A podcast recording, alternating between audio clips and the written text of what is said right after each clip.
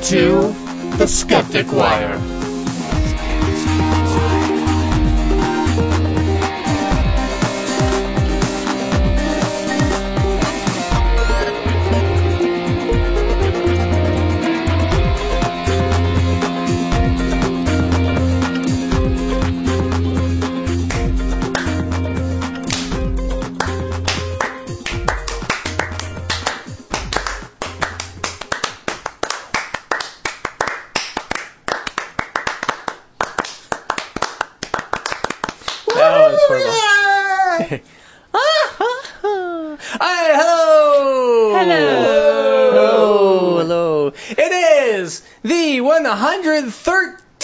Recording episode thing of the Skeptic Wire for... No, wait, we're recording this on the fifth of June, two thousand thirteen. Lots of thirteens. Something like that. One would think that we were cursed. Yeah. I'm your host, Gary Lon, and with me this week are Greg Perrine. Ironic, slow, clap. Gary. And, and ironic, mad face for some reason.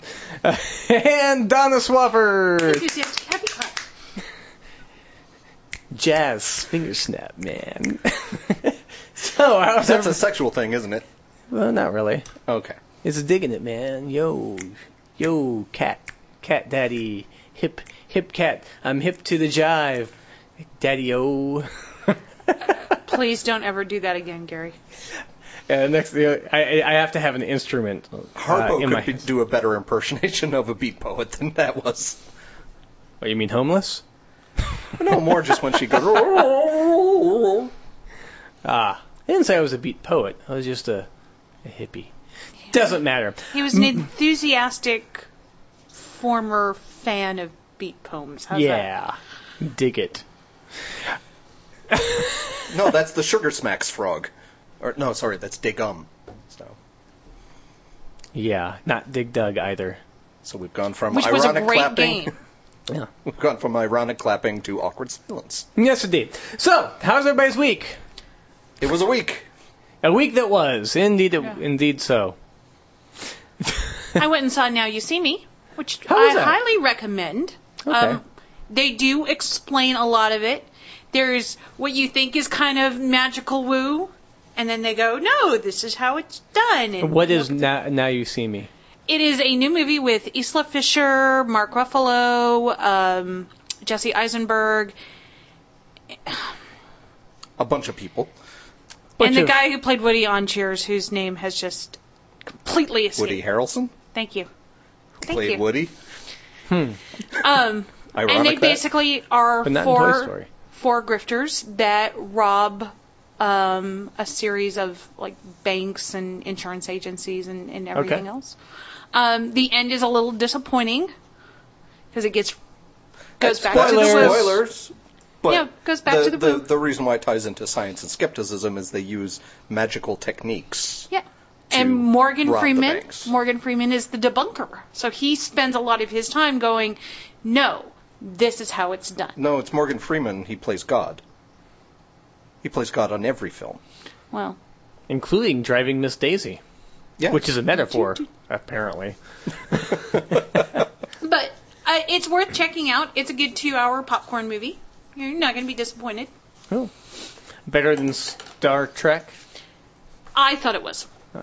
Cool. Less lens flares? Yeah, a lot less lens flares. I love you, J J, but stop with the lens flares. Speaking about flaring, do we have a birthday? Y- yes, we we do. I, I don't, yeah, go ahead. All right, do you guys know who was born June fifth, nineteen sixty-five? And do I have it on the back of the paper? No, good, okay. Uh, wait, June? Yeah, yeah. Okay. We're, we're not my brother. In June fifth today. Okay. Yep. No one in my family. All right. Yeah, uh, probably not in your family, given the odds. Yeah. That's one hell of a clue, isn't it? Um, Gosh. uh, he is known for a fairly famous... Cons- um, he's known for a fairly famous controversy in the last few years, where he angered a lot of people. Uh, in the skeptical or science-y community? It's involved in the science-y community, but it's not necessarily skeptics that he pissed off. Okay, so he's one of the good guys. Depends on your point of view. From it, our point of view, he would be one of the good yes. guys. Yeah. Um, he pissed off a lot of children. He told someone that there's no Santa Claus? No, but close. No, said there's no God? No, but still actually even closer. No, I probably, probably... Re- oh, hold on.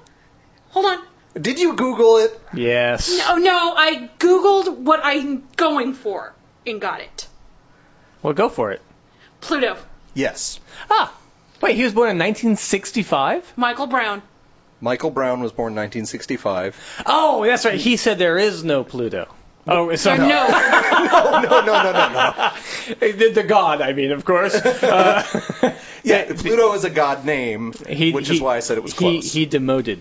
He demoted, demoted Pluto. He, he definitely advocated for the demotion. Okay. It was the okay. um, International Astrophysics Thingamabooboo Union. Thank you.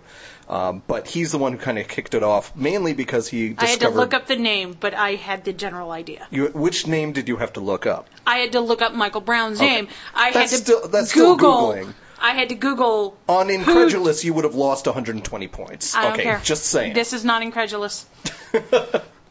I'm fairly... I should start assigning points. Um, but basically... So he... wait, are you, are you now advocating another podcast? Yeah, apparently. Why, no... No, um... It's not just me, folks. Pay attention to the man... Don't pay attention to the man. Pay attention to the man behind the curtain. You're getting sleepy. Right. So, speaking of Michael Brown, uh, he's a... Is, it, did, did, did he... Uh, does it, his brother write the Da Vinci Code? No, I don't think so. Brown is probably a fairly common name. Um, but he is an uncommon person who uh, spends his days and nights... Um, basically observing the skies, looking for trans-Neptunian objects, and that's not a derogatory term. Yeah, Neptunian. Basically stuff that's out past Neptune. Okay. So he's been, he's been doing a lot of observations over many, many years. Not planets that dress up like like Neptune. No. No. No. No, Gary, no. No, bad Gary. Because you can kind of consider Saturn to be like the really over-the-top Neptune, because Neptune has a ring, right? And Saturn, and Saturn has, has the big rings. rings yeah. Yeah. Doesn't Jupiter have rings too, technically? Yeah, uh, one very small ring. Yeah. I'm not going there. Michael Brown, astronomer and professor of planetary astronomy. Um, he, he's... observed a lot of objects out past Neptune, which are the trans-Neptunian objects that we were just laughing about so um, we were laughing childishly. About. Yes. And uh, one of the things he discovered was the planet, well, the, the what is it called? Bugger all. Plutoid. Um, let's go with that. Yeah, one of the big things that Michael Brown discovered was the dwarf planet Eris, which um, originally it and its um, little moon they called uh, Xena and Gabrielle after the characters from Xena Warrior Princess, but mm-hmm. has since been named uh, renamed Eris. And he discovered that this thing Eris, which was out past Pluto, was bigger than Pluto. So it came to the point where they had to say, okay, either Eris is our tenth planet, or Pluto doesn't count as a planet anymore, which right. eventually led to... basically the whole demotion of Pluto into a dwarf planet or king of the Plutoids, whatever you want to call it. Right.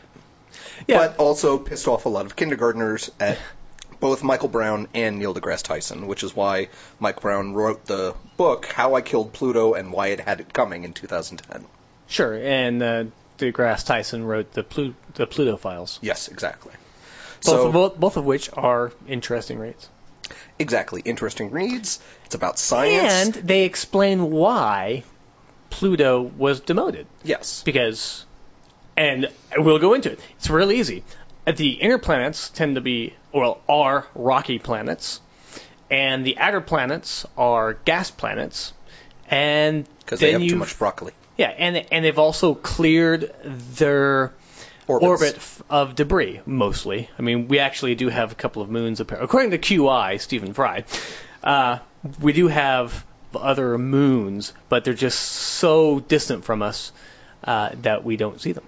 Interesting. Yeah, so we don't just have the one big moon. We have a couple of different moons. But regardless, we've pretty much cleared our orbit of debris. We're out by Pluto and Eris. It's really messy and mostly icy objects. Yeah. That, especially with Pluto's kind of cantilevered orbit, which first of all crosses Neptune, and sometimes mm-hmm. it's the eighth planet or versus ninth planet, plus it's up at an angle.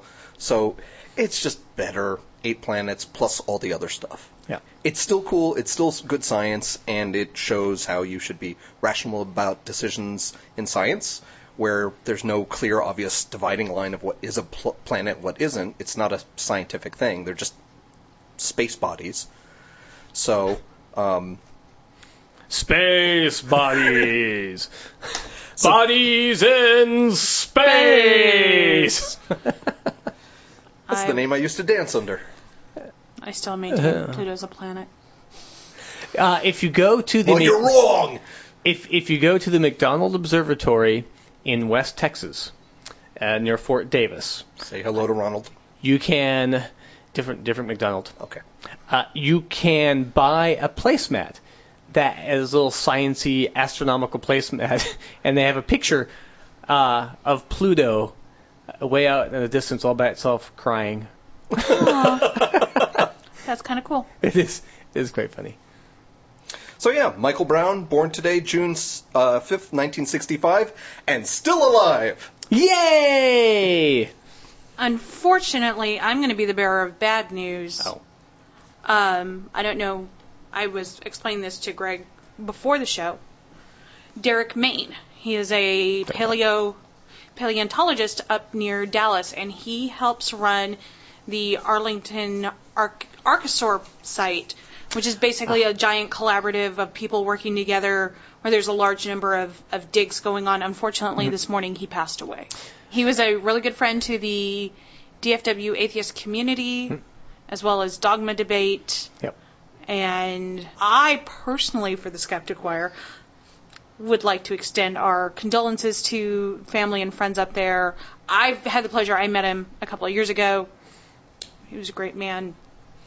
Hopefully people probably... will continue to do work in his name. Yes. Our condolences. Now what? How do it's, we move it, on from that? It's really hard to transition out of facing adversity, dying, facing adversity. We'll get to that later. Okay. Well, uh, I I faced some mental adversity this last weekend because um, I I am a fan of Craig Ferguson's Late Late Show, where he has usually movie star guests, maybe some writers, some comedians here or there. Um, one of his guests last week was uh, Stephen Fry. Noted actor, comedian, and... Atheist. Atheist. Intellectual. Intellectual. Very good. No. Intellectual. We're down south now, son. You can son. take the boy out of Texas, but you can't take the Texas out of the boy. Um, wow. It sounded really dirty in my mind. Um, also the way you said it. Stephen Fry was on the Late Late Show. He was not on Craig Ferguson. That's a whole different kind of show. Um, what, really? Not on Craig Ferguson. Ah. Should I just... Okay. He was on the Late Late Show, and he... They actually had a quite long and involved discussion, not your usual kind of five-minute, hey, how was your movie? Did you just buy a house?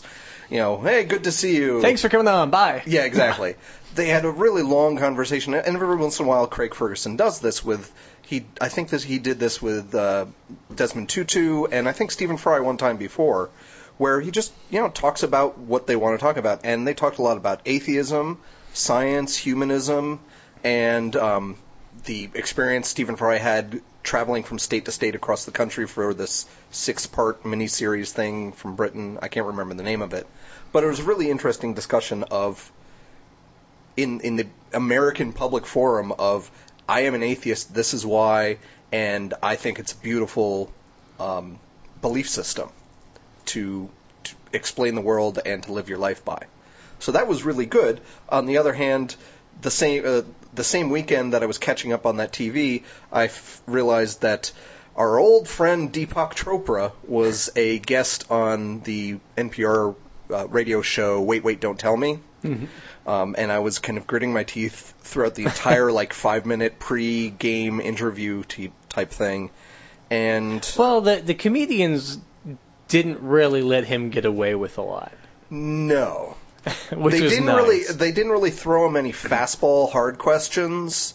Well, no, but they're there to be funny. It's right. easier well, just no, to let the, the host as well. Oh, but again, he's not there. Yes. It's not an interview show. It's so a, things like it's a he, thing. he he said, all right, well, what do you think of some of these modalities? Which was like, oh, wow, they're actually going to ask him about that, which is the neti pot, aromatherapy, and the head-on commercial things. Right. The, the neti pot he thought was very useful, um, and he made no disclaimers whatsoever about that you should use it sparingly. Sparingly. You shouldn't do it every day. Yeah. As a medical doctor, which he insisted he still was, he was very adamant about the fact that he was still a licensed physician. Yes, but in a very specific brain type of thing. True. Um, but he, he, he wanted he, to yeah. have that argument from authority yeah. kind of thing. Um, well, of course. He... You would hope that he would know better to say, well, it's, you know, why, why, why would he? He's pro- he probably gets money off of it. Yeah. yeah. He also thought aromatherapy was very, very useful. He kept using that phrase, very useful. Yeah. Um, that it well, com- hold on. It can be if you've stepped in dog shit and you walk into your house and, you know, everything smells like dog shit. At that point, aromatherapy can be kind of helpful. Yeah. Or, but, or your dog brings in a skunk. Ooh. Exactly. Or if you just want to kind of relax and calm down, because he did go through some stuff that was, yeah, that's true. If you're anxious or you just want to relax before you go to sleep, sometimes calming scents, lavender, yeah, because birthday cake, whatever, will help you go because, to sleep. Yeah, because smells do uh, trigger. help trigger trigger emotions. You know, not like, ah! But they can trigger memories and good memories or, or bad memories. Same thing as uh, music and sound. The one thing that kind of threw or me movies. for a loop was when he said that aromatherapy was great for irritable bowel syndrome. And that was completely out of left field. The audience laughed at it, and nobody touched that one. I mean, yeah. no pun intended. But um, sounds like you're full of shit, Deepak.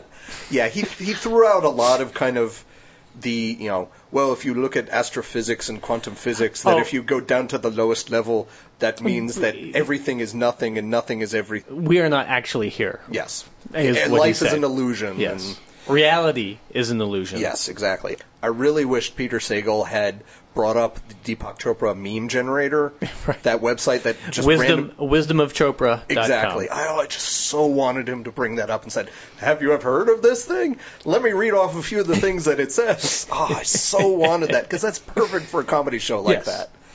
But... I, you know, I, I, because I, it, it would be embarrassing if it if it came up and it's like, no, no, I said that.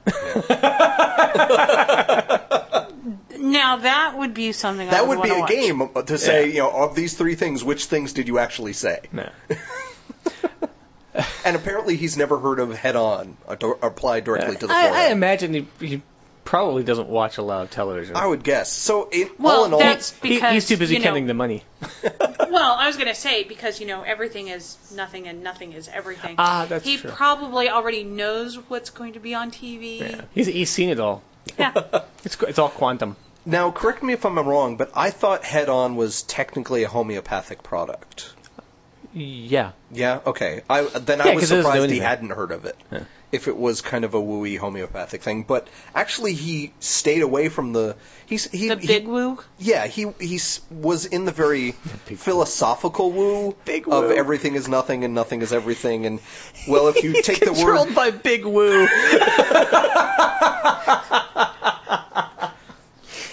Not big pharma. Big, big woo. woo. Well, come on. There's hey, Oprah. Big woo. Yeah. There, There is... Big woo versus yeah. little woo. Yeah. The, the step on a crack, cr- break your mother's back. That's little woo. Okay. Anti-vax. You get you get rid of it. You get out of it after the age of you know seven. Santa Claus. That's little woo. Okay. This you know, whatever, you know, everything is something and something is nothing. And we're, and, and all, we're all connected, but we don't exist. Kevin Trudeau, World Nut Daily, InfoWars, yeah. That's big woo. That, InfoWars, I think, is the biggest woo. That's yeah. a debate for another and time. Nat- well, natural news.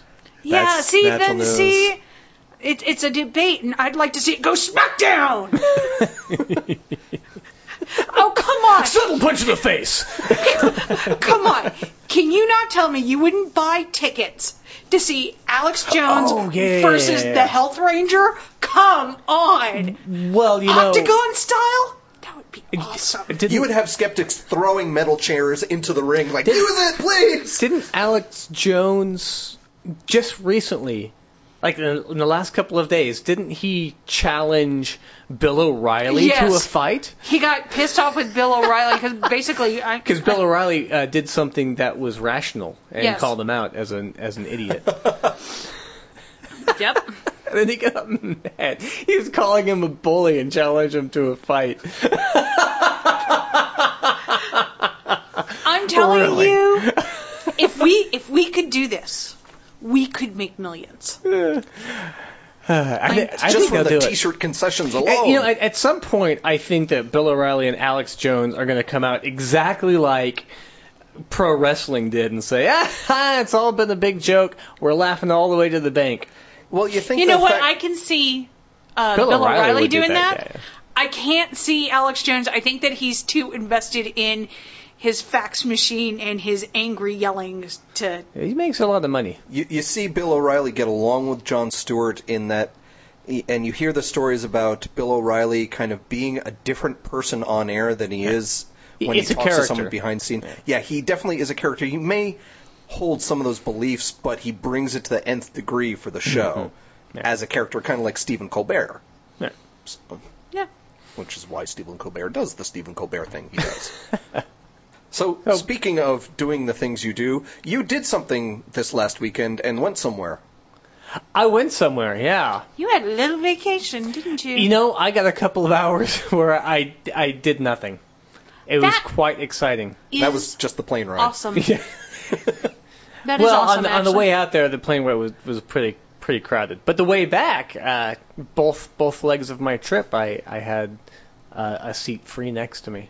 So where nice. were you? I went to San Diego for the American Humanists Association twenty thirteen conference, and then specifically for the United Coalition of Reason uh, national meeting. Their, I think it was their first one. Cool. And Con- it was it was fun. Congratulations. So, yeah. And did uh, you have fun?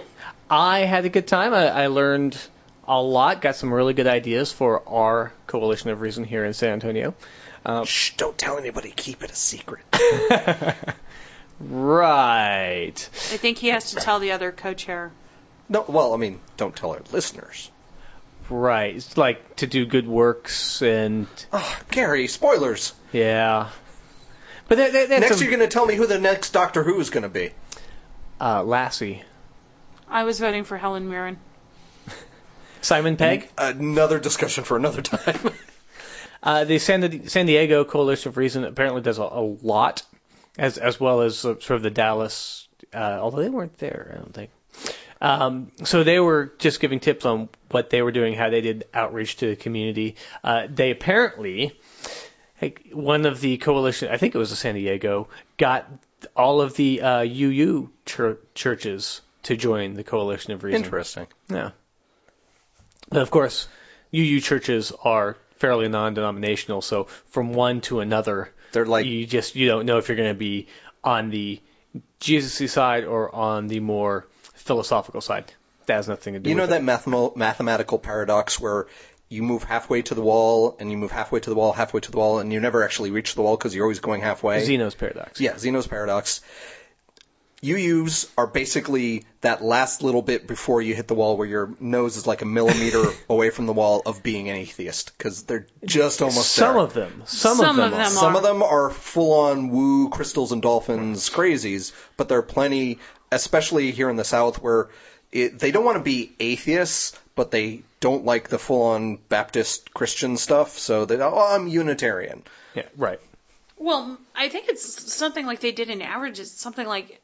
The average Unitarian Universalist church identifies about ten percent atheist, which is very odd considering that U U and atheism have had kind of a rocky history. Yeah.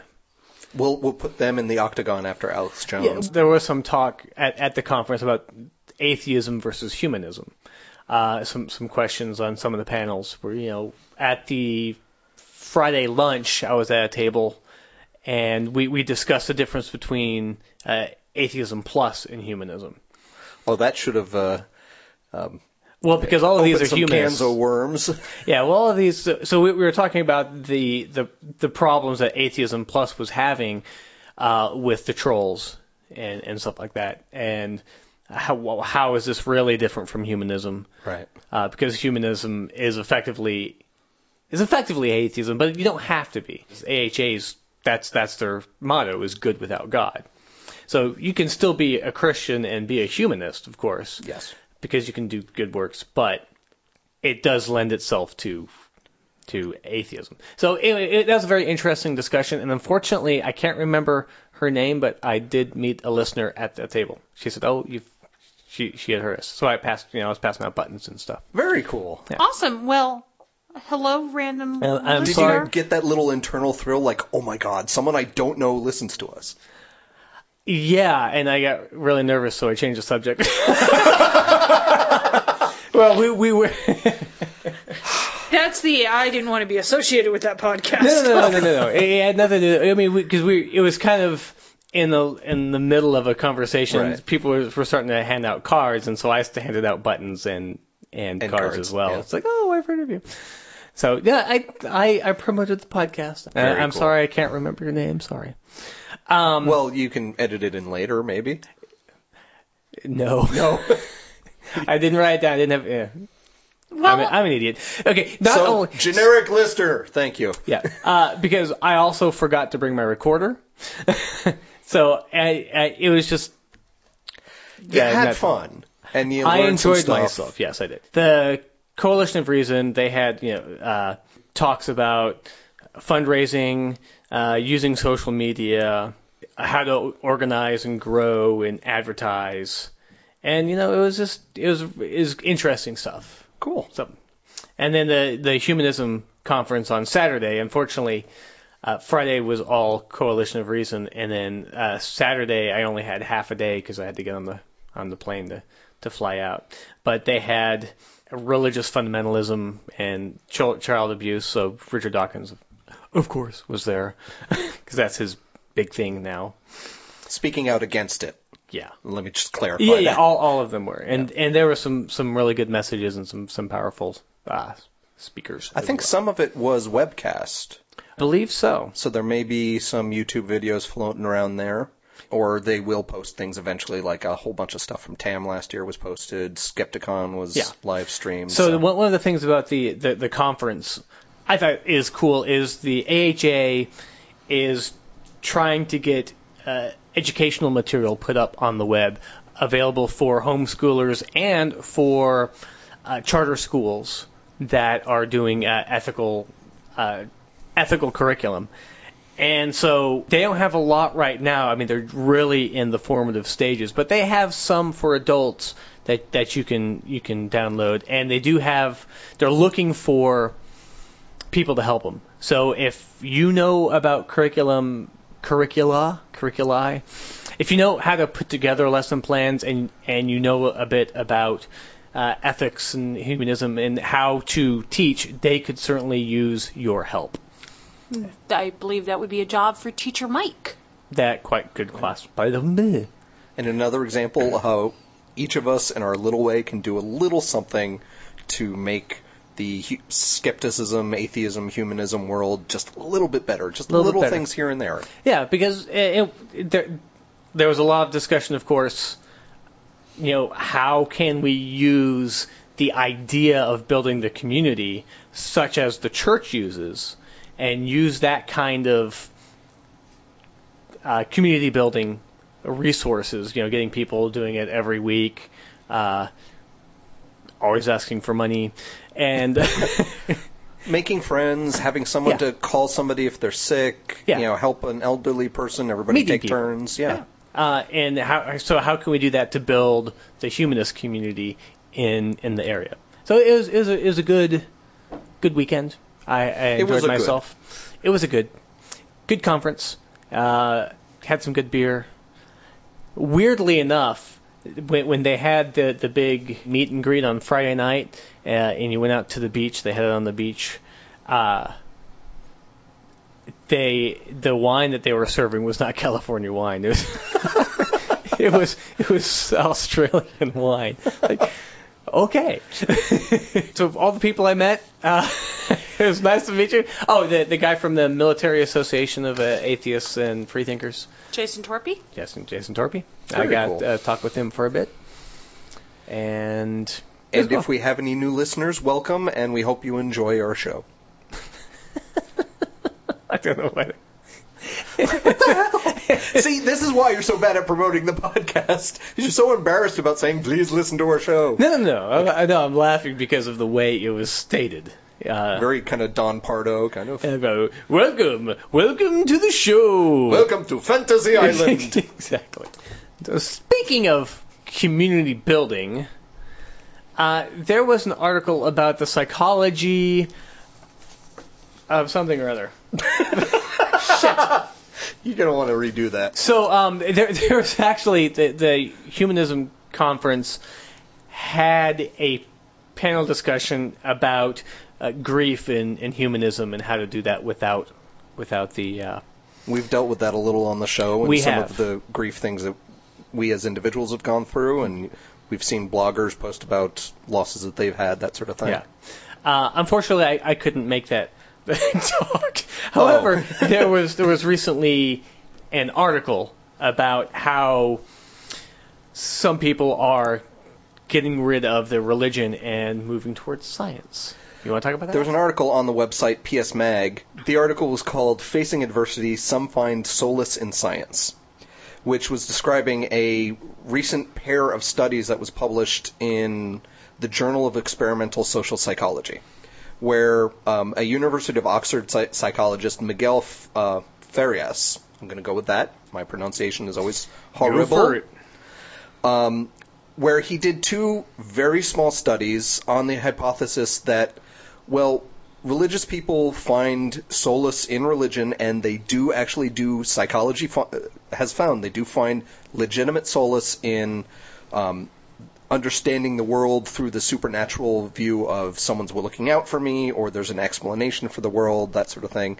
And he was wondering, well, for secular people, what are the kind of things they, they turn to? Because there's been hypotheses about how um, secular people will tr- turn to community, turn to their friends, and that sort of thing, experience. But, but Professor Farias was saying that he, he was wondering if secular people turn to science as something to grease the wheels when they're anxious or feeling grief or have some um, existential crisis or something hmm. like that. So he did. There was one study where he took one hundred rowers, which are basically amateur athletes in college who are rowing boats, and he gave them a survey on how religious they consider themselves, a ten-item survey in their belief in science, and then Um, how stressful they felt at the moment, mm. which was they were either given at, at a practice or right before a competition. So the variable there was how much stress were they under. They wanted to see was there any difference between the two groups in how much they believed in science or said they believed in science. And they found, and you know, uh, this is the biggest problem I have with this, it's one hundred people. Right. fifty-fifty, that's a big split, and not all of them were secular. Now, there was a, because these were mostly university students, yes, they were mostly secular people, but not all of them. Um, so it's very, very small groups, but they did find a significant difference between the stressed group and the not-so-stressed group on how much they said they believed in science. It was statistically significant, but it was within the standard deviation, which sucked as far right. as I'm concerned. It's like, yeah, okay. But that's what preliminary studies are supposed to do. Is there something there to look at f- further? And at least mm-hmm. on both these studies they said, yeah, okay, this requires more looking into, because the second study they had sixty people, which is a smaller group, unfortunately, but they tried to control it even better by saying, okay, we're going to do this standard way to kind of induce a existential crisis of write about what you feel about death and mortality, of your own mortality, versus write about the last time you were at the dentist and it hurt. Hmm. So one's really making you think about your own mortality, and the other one is, eh, kind of sucked. And they wanted to say, well, is there a difference in how much they report they believe in science? And apparently there was. Again, it was statistically significant, but within the standard deviation. Hmm. But it's a tiny study.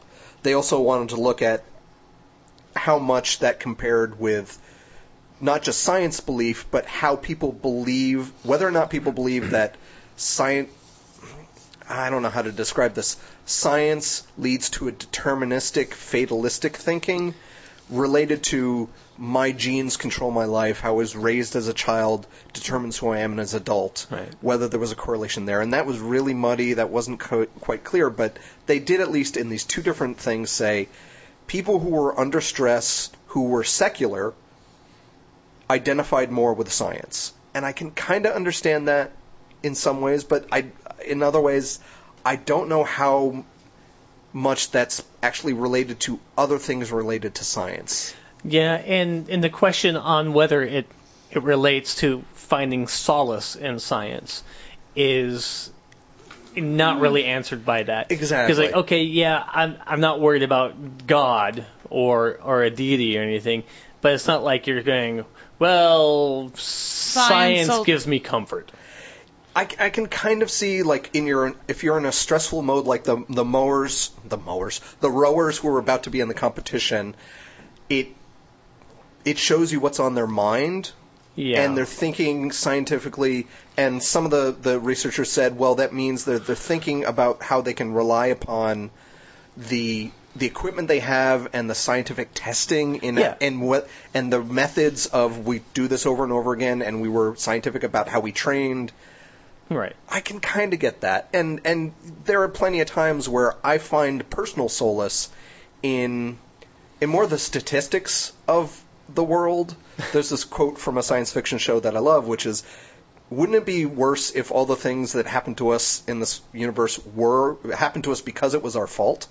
So yeah. I take comfort in the general unfairness of the universe. Statistically, you know, life is going to be unfair. Sometimes good things, sometimes bad things. I'm okay. The last kind of sentence in the article is where I have the, the biggest disagreement. It says, nevertheless, the researchers conclude merely believing in the superiority of science as a method of making sense of the universe may be sufficient to play a comforting role in difficult times. They really reached on that one. Yeah, it, that was a... Uh, you're not exactly... Your research isn't... It's not actually pointing to it. To it, yeah. Exactly. You, you you can't draw that conclusion. Uh, you can say, well, they said may be sufficient. I mean, there are things like you can find comfort in the fact that science tells you we don't know a lot. So I'm comforted with the fact that, okay, it'll be okay because I don't know everything. Or I am really a small bit of the universe, so... take myself down a peg because I'm really not that important. Yeah, calm down. Or... They might as well have said you can take solace. People find solace in chocolate ice cream, which, yeah, I do. Based on science. Yes. Without science, well, actually, without engineering. We wouldn't have chocolate ice cream. We wouldn't have chocolate ice cream. Yeah. Well, so this study, it's one of those things where... If this were a wooey study, I would point directly to the one hundred subjects and the sixty subjects and say, ah, toss it, forget it, who cares? But I kind of agree with the general tone of people who are secular do not depend, don't go back and depend on religious and supernatural stuff when they're in crisis. Right. They still rely on what they know about the real world. So I kind That's of true. agree with it, but I also say, you know what, it's not that great. Give me better numbers. Yeah. Well, it'd be interesting if they did professional athletes, because some a lot of them tend to be superstitious, and you know, it, for example, the the Tim Tebows who point to God after right. Uh, well, they specifically everything. everything. They specifically in this case Pooping. wanted to look at secular people as much as they could, But they did say at the end of their abstract or their conclusion that they said the next step would to be look on how much belief in science changes for people who are believers as well as atheists. Mm-hmm. To say, do, because I could see people who are still believers in Jesus or crystals and dolphins or homeopathy when they're really in crisis thinking, well, the he, thing about science was the scientific method is the only reliable path to knowledge. You might be primed at least with thinking that science can give me knowledge, so even religious people might find solace in scare quotes in that. Yeah, yeah. It, it depends, I guess, on what that, what what they mean precisely for, by solace. But okay, moving on. Yes, because these subjects needed to face harder adversity, like sharks with laser beams or something. Sure, but this was a, a you know a scientifically done study, and there was another scientifically done research study by the Pew uh, Social Trends. And that's been making the rounds because the conservatives started pointing to it and saying, see, see how horrible our nation has become based on that this study, this uh, questionnaire, this survey of one thousand three people, uh, representative samples of people. Uh, families, households, uh, showed that the majority of the you know, the people polled think that it's better for the woman to stay at home, and there there was an increase in women making more money than their partner, uh, specifically their heterosexual partner, usually, but uh, and also, a very large increase of women just working full-time outside of the home. Compared to nineteen sixty, where only ten percent, eleven percent of the households had a two-income family, it's up to about forty percent of those polled. Right. Which is, uh, that's a pretty big jump. Yeah. But it kind of makes sense considering the economy and things cost money. Changes in the social nature as well over the last fifty years. Yeah. So what really got this going was Lou Dobbs, who was a conservative Fox News talk show guy. Yeah, because you said they were the conservatives were pointing to this. Yeah. That doesn't really quite describe the ape shittery that the conservative sphere went over this. Right, and I found myself agreeing with Megyn Kelly. Which, who's also a conservative Fox News commentator. Right. But, but believe she it or not, a woman. Yes. She stood up and basically was like, what the hell do you find wrong with women working? And, you know, it, it's it's the broken clock syndrome. I don't agree with her often, but I was having a go sister moment. Yeah. Well, Lou Dobbs uh, kind of kicked it off by... On, on this portion, you can watch this online, and I think I'll put the... It, it'll be in the show notes. And he, he said, quote, Women, uh, there's a problem with women becoming breadwinners in this country and a lot of other concerning and troubling statistics. End quote. Really? Sounds like he's lumping women working with, you know, people being less religious, people coming well, out as gay, as just lots of other things that trouble well, he was, he was talking murder, about mayhem, destruction, dogs and cats living together, together mass hysteria. So on, on his panel, he had a, a very diverse panel, uh, which included uh, Juan Williams, who's not female, uh, Eric Erickson, who's not female, and uh, Doug Schoen, who is also not female. So they were talking about this study. Oh, about so it's like the military generals who got together to discuss sexual harassment and yeah. rape. Yeah, and the Congress people who got together to talk about rape and abortion. Yeah. Uh, not a single woman in the room. Eric Erickson, he's kind of the guy who got the really big pushback because he said it's uh, the liberals are ignoring the scientific fact that women should not be working and that they should be back at home and that families need to have the woman in the home and men to be the breadwinner. Uh, I am officially calling bullshit. Yeah, and so it's also a scientific fact that men are the dominant ones in society. I mean, if you look across at, at the at the animal world, it's it's the, the male of the species that really gets things done. Except uh, when you go onto fet life dot com. I don't know what that is. Okay. We as a society have lost the ability to have complementary relationships, which the thing is that I see about all of this commentary is they're really missing the point. First of all, an opinion poll isn't scientific fact. The opinion poll was done using scientific methods to get a statistically representative sample. But it was, they asked questions like, are you working? That's a simple yes or no question, right.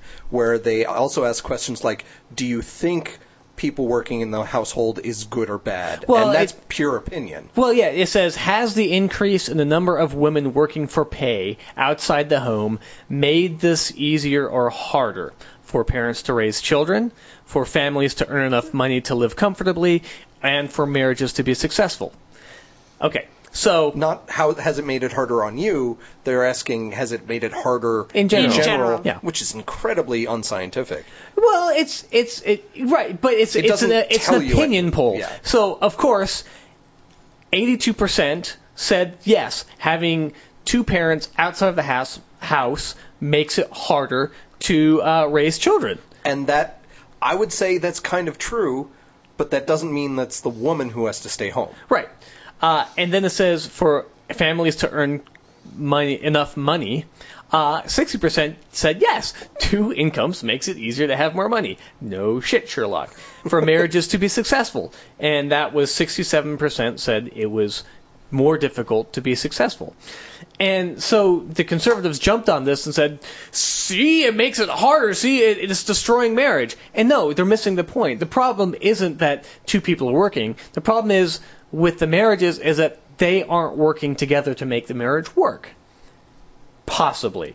There could be all kinds of other things going on, but right. if you're not if you're not on the same page and you have children, having kids is is difficult. Right. And I'm going to use my own personal example here. Don't get me wrong. I love my kids.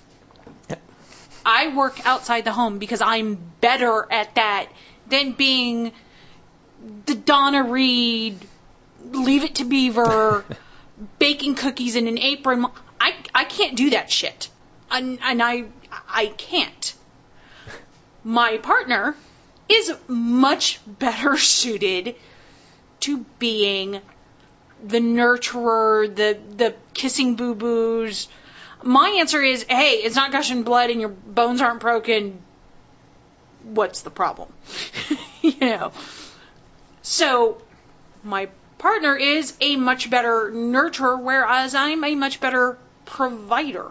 Yeah. You've worked that out between the two of you, and you've yeah. kind of negotiated your roles where sometimes you think that the quote-unquote like old Leave It to Beaver kind of fifties style marriages where the man goes off and earns and the woman stays home is a much more regimented lifestyle where you don't discuss these things, you don't you just you don't talk about what happens. So it's a lot more regimented, so it's easier to keep the marriage going because you never ask those questions. Uh, not necessarily. You know your roles, and everybody does what they're supposed to. It perhaps, but uh, I think so. That's where I think some of that, like, oh, it's it's just easier to do that, comes from. Yeah, I mean, well, part part of the problem is that the conservatives totally uh, one one it has to be a heterosexual union. Yeah, has to be man and man and woman, despite the scientific uh, scientific studies, not just polls, but studies that show that having more than one person adult uh, in a loving and nurturing environment is the best for a kid. It doesn't matter whether it's two men, two women, man or woman, or whatever. Uh, it, it just it. It doesn't matter if one goes to work and one stays home. Yeah. They're both there, and they both take turns helping. That's the right. important thing. Right. And and it is true that in many cases it's easier as a family unit if one person is doing the majority of the bringing home the bacon and the other person is doing sort of the home thing, but there has to be a cross-pollination there. Uh, because then that's the that's the union. That's the we're going to make this family unit work. Another way to do it is to have a good community. So if you can't take care of the kids, you have your next door neighbor. Or if you have enough money, if you have to work, and this is this whole single parent thing, uh, which they also said is destroying the fabric of the United States, uh, it was shown that two incomes is really good for for the kids uh, because you have more money, so you can actually uh, they didn't go into detail about this, but you can have the kids taken care of, right? Or go, and going to soccer right. practice, getting violin lessons, the right. whole kind of experience. Exactly. Whereas a single person is generally speaking earning much less, so they're going to have a little bit more problems, uh, especially with daycare. And so yes. There, there will be problems with making the family work. Now, problems does not mean that it ha- that there has to be a value judgment there, right, and right. that's where these conservative people yeah, I should say went one step too far, yeah, yeah, yeah. where they said, yeah, it's difficult, and it's it's more problematic in a real-world situation, therefore it's wrong. Yeah. And also, it just happens to... Um, go along with our conservative viewpoint that it must be a mother and a father and necktie and long dresses and yeah. that kind of thing. Yeah. And so it, it, it they really missed the, the entire point of the opinion poll. uh, opinions aren't science. Doesn't matter how much you wish it to be true, it doesn't make it true. And so this, they, they've, Eric Erickson really went off the deep end. Right, and I'll be honest, pissed me right the fuck off. Yeah. Um, well, Juan Williams the, wasn't much better. One of the things that they, that the article that I read, the New York Times article that you didn't really, kind of touched upon, is the difference between uh, racial lines. White right. women in a marriage are typically earning roughly about eighty thousand dollars a year when they are the primary breadwinner. Mm-hmm. These single moms are usually African American or Hispanic and earning twenty-three thousand dollars right. a year.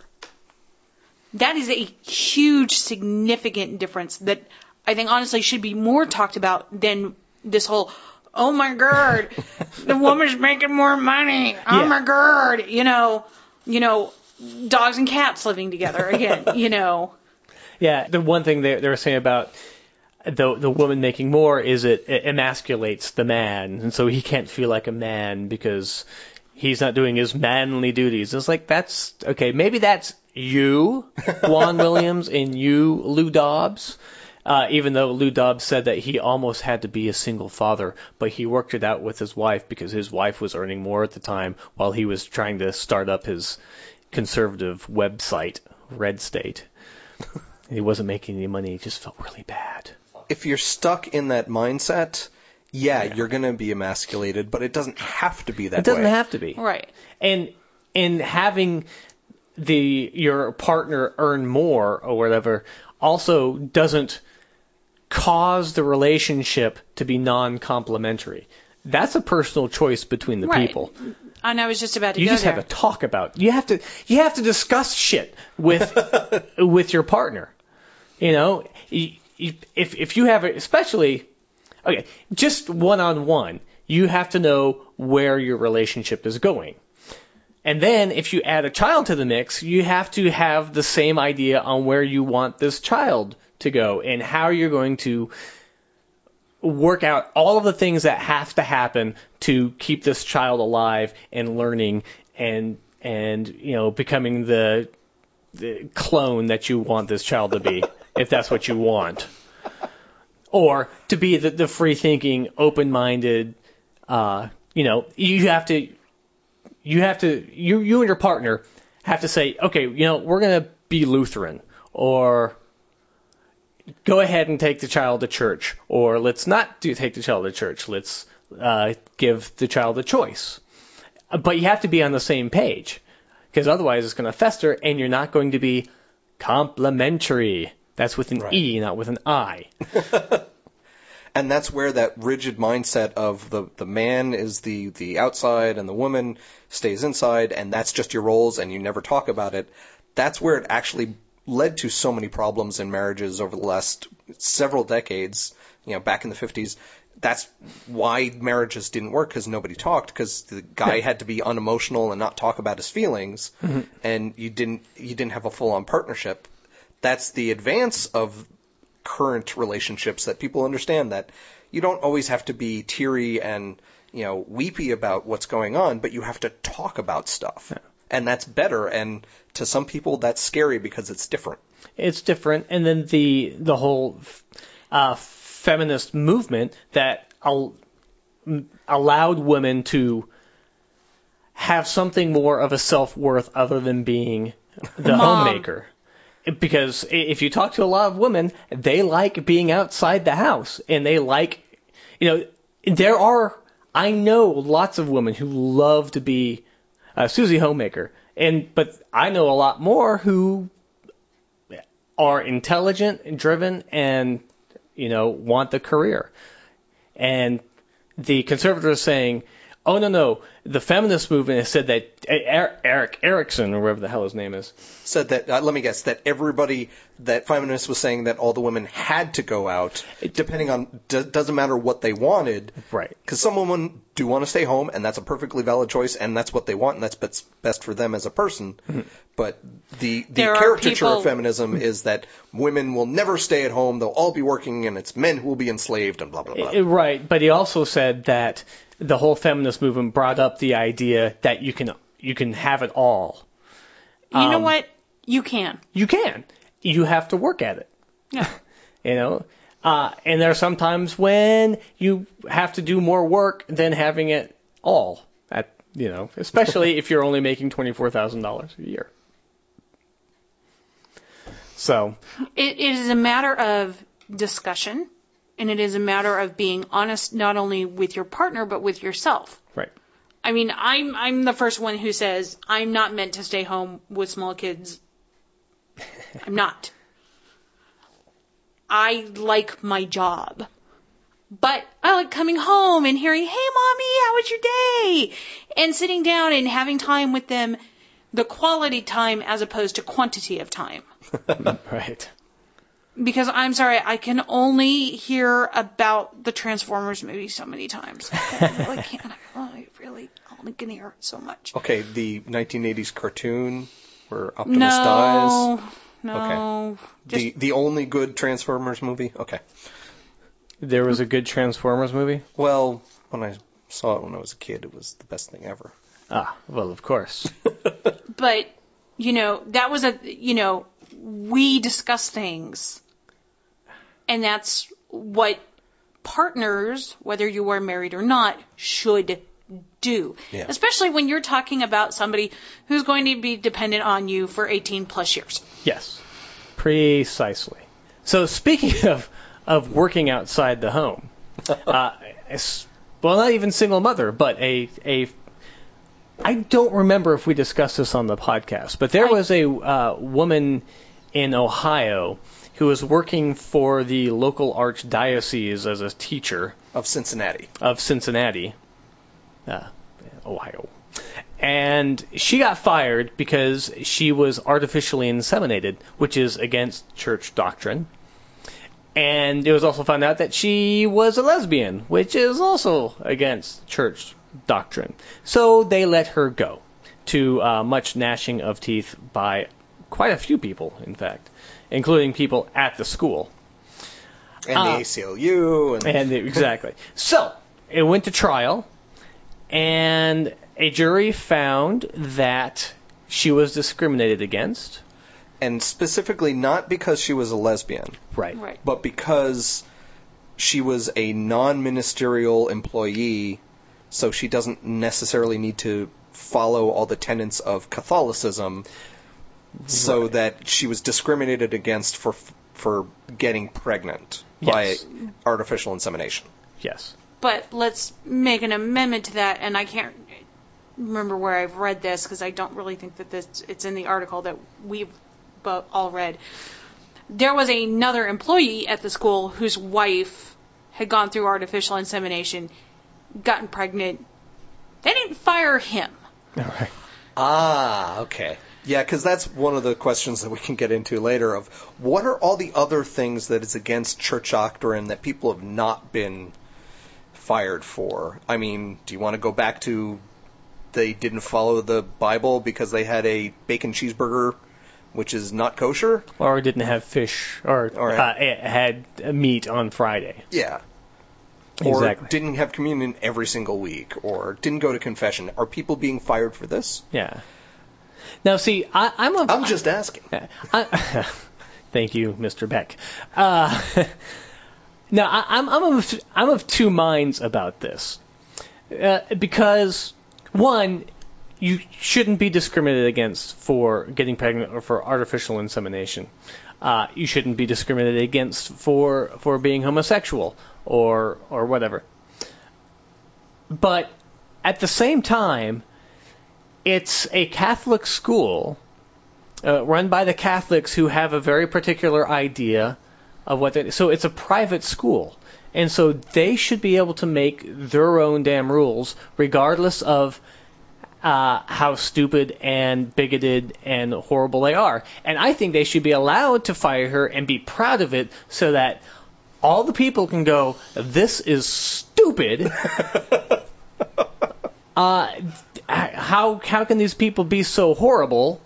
Uh, let's put our money elsewhere, and then all of the little fundamentalists will, uh, it, like who who follow the Catholic League, will go, and the Catholic Church there will get more and more fundamentalistic and uh, fund, fundamentalistic, and uh, batshit crazy, and eventually they'll just go. I understand that. I don't know if that'll work. That'll yeah, the crux happen. Of the argument in here was that she was the the. Church was claiming that she was a ministerial yes. employee. Which is not clearly defined. Which is completely bullshit because she was like a computer science teacher. Yeah. Which is, I mean, okay, that's not in the Bible. Computers aren't in the fucking Bible, so why? Anyway, um, but yeah, yeah, they were claiming that she was a ministerial employee, but the jury said no because she's a, just a teacher. So because she is doesn't follow under that exemption for ministers or anything that's specifically related to the religion itself, mm-hmm. you cannot, you have to follow discrimination laws. Mm. So she could have been a full-out lesbian who's getting inseminated and waving around the atheist flag and bringing in Dawkins to guest teach and stuff like that, and that's that shouldn't be a fireable offense because she is not a religious employee. Right, except for the fact that, that she, she is an signed a statement yeah. saying that she would abide by Catholic doctrine. Yeah, but she anybody went, who's who's clicked okay on the iTunes no, agreement. No, you know what? No, I completely disagree. I, I fucking read the iTunes agreement. Read what you are signing your name to. I don't use iTunes. Okay, read the damn terms of service agreement. Yeah. Read what you're signing your name to. She agreed to abide by Catholic doctrine. She's quoted as saying, she said she thought the contract clause about abiding by church teachings meant she could be a Christian and follow the Bible. Which okay. brings us back to the whole Leviticus thing, but anyway. Well, exactly. It, it, which which parts of the of the Bible? I mean, was it spelled out that she couldn't get pregnant? If that was the case, right... Where it said you just you, you have can't to, you can't use artificial insemination. It probably was just you should follow the teachings of the church, which is very vague and constantly changing. Right. Yeah. So there there was faults on both sides. The Catholic Church should have had their little thing that said you can't get pregnant via in vitro fertilization yeah, via in and artificial. I want them to do that. I want them to have artificial to, which insemination. Shows more the you fundamentalism. Can't, you yeah. can't be they have to gay. Spell it out. You you know you can't yeah. eat meat on Fridays. Blah, blah, blah, blah. You, list it out. Yep. Be that conclusive. You must yeah. sign a sentence saying that, yes, I believe the cracker turns into the body of Jesus. Right. Because that's specifically Catholic and wouldn't make her think that, oh, I can just be any kind of Christian. Right. It's right. specifically Catholics, so they know, no, we really mean you have to be Catholic. Because the other side of that is is that once you sign that document that says, I'm not going to get pregnant via artificial insemination and in vitro fertilization, I'm not going to be gay, I'm not going to be this, and blah, blah, blah, blah, blah, blah, guess what? Catholic Church can fire your ass or promote you accordingly. Yeah. And then they can die away. Right. So... Uh, like I said, two minds. Yeah, you you can go back and forth on, on this, that it's a really gray area, but it does show that at least juries are willing to say, no, your religion does not trump everything. Just just like the the parents who have now killed two children because of their faith healing. Yeah. Um, it, it should not uh, be allowed. Right. And honestly, those people should be in jail for yeah. a very long time. Yeah. So, but but there, I mean, there there is something to be said about signing a contract when you when you need a job and you need money. You know, she may have really loved this job, and all more power to her for yeah. that. All right, so you're kind of making a beggars can't be choosers argument, sort of. Okay. Yeah, especially it, when it comes to teaching jobs nowadays. Exactly. You really can't. Yeah, I mean because or it, jobs. Period. I mean, she probably knew going into teaching at this Catholic uni- uh, university, high school, whatever it is, she probably already knew she was a lesbian. Yeah. So she probably already knew that she was contravening Catholic doctrine. Right. So which is she, kept she probably it said, you know what, yeah. I the the job is good enough, and I don't have to be out about being a lesbian at work, mm-hmm. so I'll be able to get by. Technically, I know I'm kind of breaking the contract, but I'll teach the kids well, and that's the important thing. Yeah. But well, it, it, it, it's the same case as the woman who got outed via the paper. There was a yeah, P E yeah, yeah. teacher who had worked for a Catholic school for twenty-five years, and none of her colleagues, e- they either didn't know or didn't ask. Yeah, or didn't care. True. Or just assumed because and then I think some, it was a teacher. Some uppity parent yeah. saw the, the obituary, and it listed this teacher and That's her right. partner, and everybody threw a shit fit all of a sudden. It goes, oh my God, the P E teacher's a lesbian. Like, that's never happened before. Especially in the Catholic school. Huh, here. Uh-huh. yeah. yeah, mine was. We all knew it. Yeah. We because all lived it, with it. If, if you have a choice, and then you sign it, and they fire you, I don't have much sympathy. Similar to people who go to Oral Roberts University in Tulsa, who...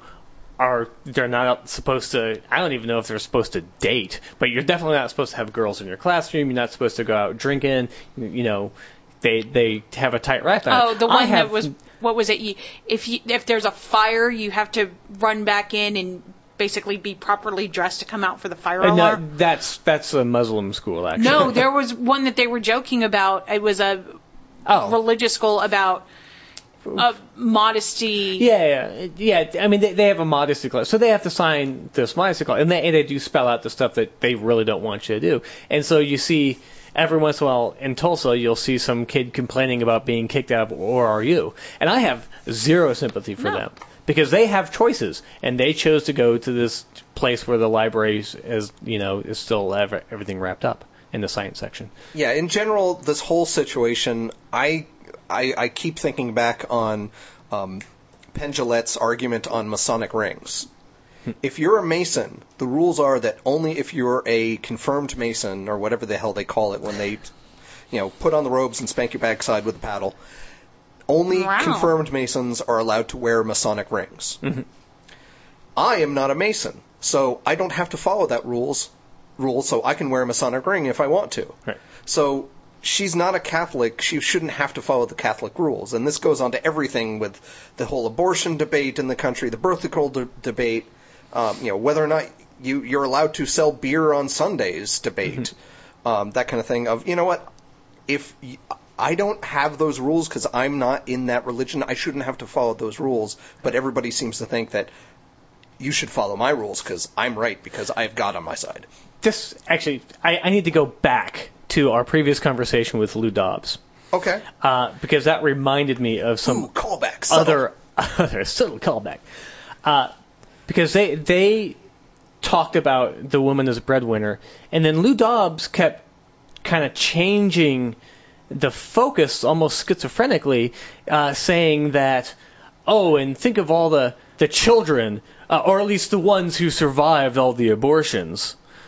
fifty-eight oh, wow. million abortions since uh, Roe versus Wade. Wade. And that goes back to the, the idea that the feminism women and working, feminism, gays coming yeah. out, yeah, and gonna, abortions are all was, tied together. In yeah, we're going to really have abortions offensive. in every seven eleven. Yeah, yeah, it was really offensive.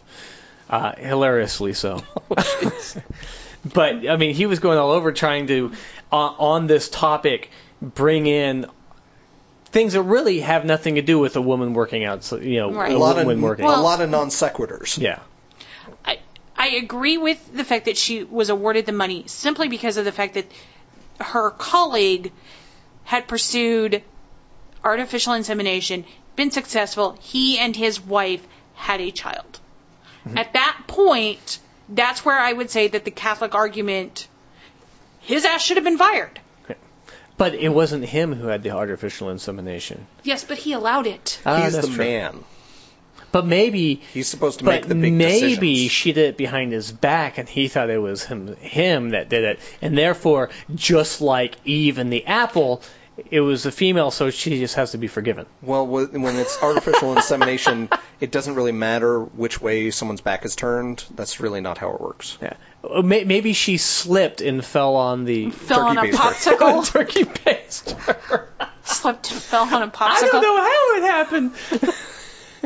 That's actually, God, that's so wrong. Okay, let's cut it off. So uh, I think that brings us to speaking spe- of wrong. Speak, speaking of. Uh, quick sex and babies. The lightning round! Lightning round! Bro, we are horrible, horrible people. Lightning round! Lightning.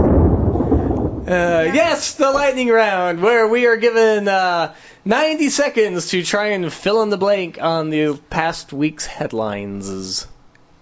That's it. Except for Greg. I can't remember who went first I last think- week. I think I did, but I think I also lost. Okay. It's one and a half a dozen of the other. Donna, you ready to go first? Yeah. All right. Ooh, I already got a point. Just, well, no, just testing. Damn it. That's the only way I'm going to get a point. You'll be fine. Go!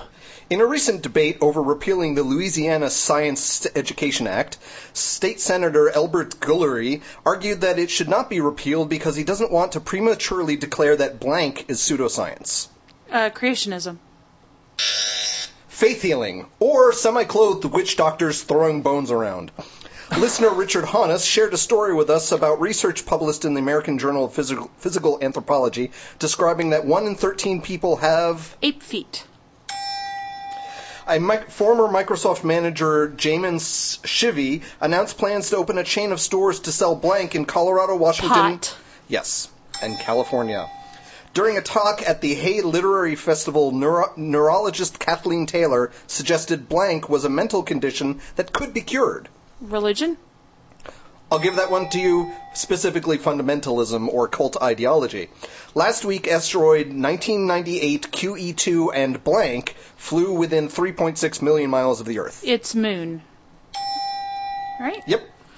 Uh, a research team from the University of Pittsburgh School of Medicine completely mapped the structure of the protein casing of blank. Uh, the AIDS virus.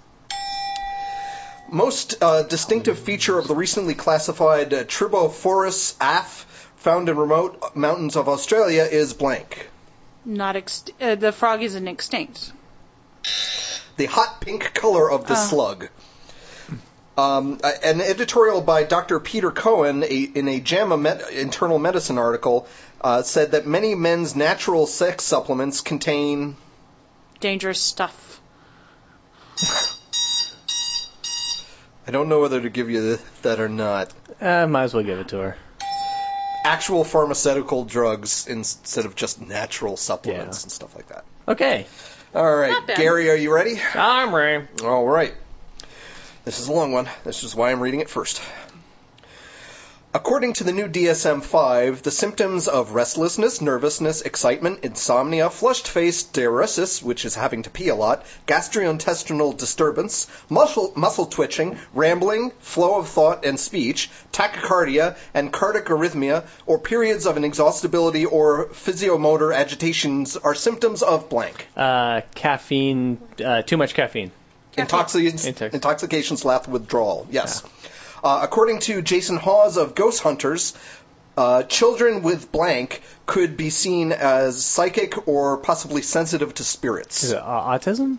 Imaginary friends. Imaginary friends. Yep. Damn it. Damn it. I, I read that one. Ding you on the other one. Um, researchers taking sonar images of the ocean floor near Nicomoro Island in the South Pacific are hypothesizing that they found... Amelia Hart's airport, airplane. Airport. Airplane.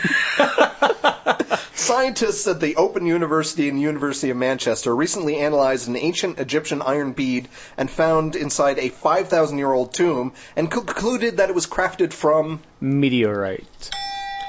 Out in Wyoming, scientists are excavating what promises to be one of the most complete skeletons of a blank. Uh, earliest known primate? Triceratops. Triceratops. Researchers at the U S Navy Undersea Warfare Center are dissecting blank in, a, in an effort to develop better underwater sound sensors. Uh, cicadas? Cicadas. Cicadas. Yeah. Uh, listener Richard Hannes shared a story with us about the U N Human Rights Council is debating a moratorium on the use of... Uh, religious indoctrination. I don't know. Lethal autonomous robots or killer robots. Ah. Uh, uh, a Scientology-inspired film Blank was a flop in theaters this me- recent weekend. Elysium. After Earth. After Earth. God damn it. Scientists working for the candy maker Mars Incorporated and the uni- University of uh, sorry, the U S Department of Agriculture, the I B M, and several universities have finished the D N A sequence of. Uh, Chocolate. Ah, damn it! I knew that one too. Yes. All right, I'm sorry, I didn't know that one, the, but I read that one. The chocolate plant. Yes, you got four correct, which makes Donna queen of the podcast. Queen of the podcast. Once Thank again, you. queen, queen, queenie, queen, queen, queen, queen. You. Hey, I read this week. I'm very proud of myself. We're all Yay. proud. See, I, you know, you bitch when I say, "Oh, I'm going to be the stupid one." I read this week. I was. I didn't there. think you were going to be the stupid one. I always yeah. assumed that's going to be Gary. Yeah. What? Bleen! Bleen! What did we decide the definition for bleen was? Um, Very bright, I think. Although I was making funny fun of the being dull and making lifeless. Making funny fun? Yes. I, I smart. I buy it from Apple. Made overseas. No taxes. The new iSmart. Okay. Actually, according to urban dictionary dot com, bleen. There's a definition for bleen. The number between six and seven, bleen is not six point five. It may not be counted as an integer in base eleven. Its symbol resembles a figure eight without the top half of the top circle. So it's a, or it's a color. It's a Kristen Frisch turn on the side. I've seen that. I've seen that. It is also a color seen in the muddy rainbow of a puddle of motor oil after the rain. It's also a hallucinogen. I think that's kind of appropriate for ours, yeah. Which may be absorbed through the skin. And finally, it is a fictitious animal. Bleens are sightless land-dwelling invertebrates, so named for their call, which sounds rather like bleen. The color of bleen comes from their opalescent, shifting, multi-hued bodies. They are unusual. They are unusual among invertebrates, and they are large, warm-blooded, and do not need to be kept wet, possessing a soft, non-poisonous skin that is generally dry to the touch. They are approximately equal to humans in average mass, but undefinable in length and height, as they are somewhat shape-shifting and amoeba-like. I thought that was the plot to Gremlins three. Could well be. Okay. So now so we know what bleen is. We actually have a, a definition for our new favorite word. Multiple definitions. I have my own definition in my head. It's going to stay right there. It's probably a good thing. There's a lot of things in my head what that it's a really good I idea to stay there. I was going to say, what did you have to take out of your head to to, to Fourth grade! Huh, not much loss there. That's not a bad thing to take out. So, thank you for joining us this week. What an uh, unnatural edit. Yes, yeah, so if you enjoyed the show, or uh, maybe not this one, but maybe previous ones, or hope to enjoy future episodes, why not leave a, leave a review on iTunes or Podcaster thing or whatever. Like us on Facebook, send us an email, yeah. tweet at us. Join. Email us. Email us. Email money. us. Yeah. Even though we... we That would be PayPal. We don't have a PayPal account. No, so that, no, we don't. Yeah, well. We are inefficient whores. Yep. We need Speak for yourself. Shirts in the planning. Okay, yes. So we'll talk to you. We'll talk to you guys later. Have a good week. Bye-bye. Bye-bye. Sorry, first-time listener. The Skeptic Wire podcast theme music is by Oscar Lon, with guest mandolin by Greg Perrine. If you've enjoyed listening to The Skeptic Wire, leave a review on iTunes or leave us a voice message via the Podposted app for iPhone. Friend us on Facebook or follow us on Twitter at The Skeptic Wire. Follow our blog at skeptic wire dot blogspot dot com or send us an email, skeptic wire at gmail dot com. You've been listening to The Skeptic Wire.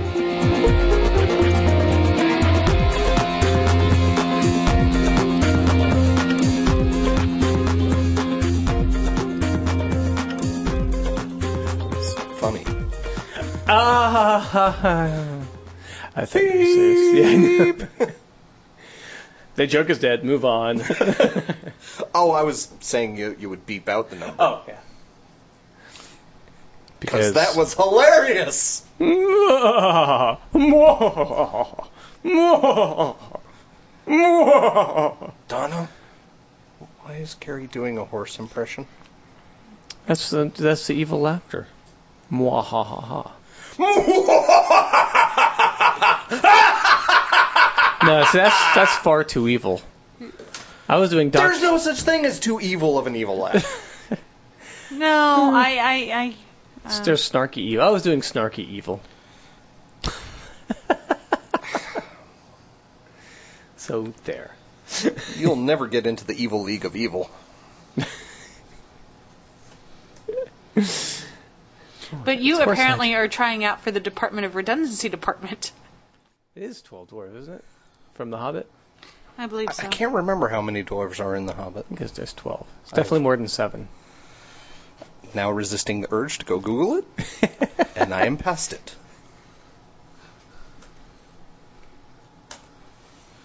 The first step is to admit you have a problem. Twelve Dwarves of Christmas. Twelve dwarves, dwarves' names, Hobbit.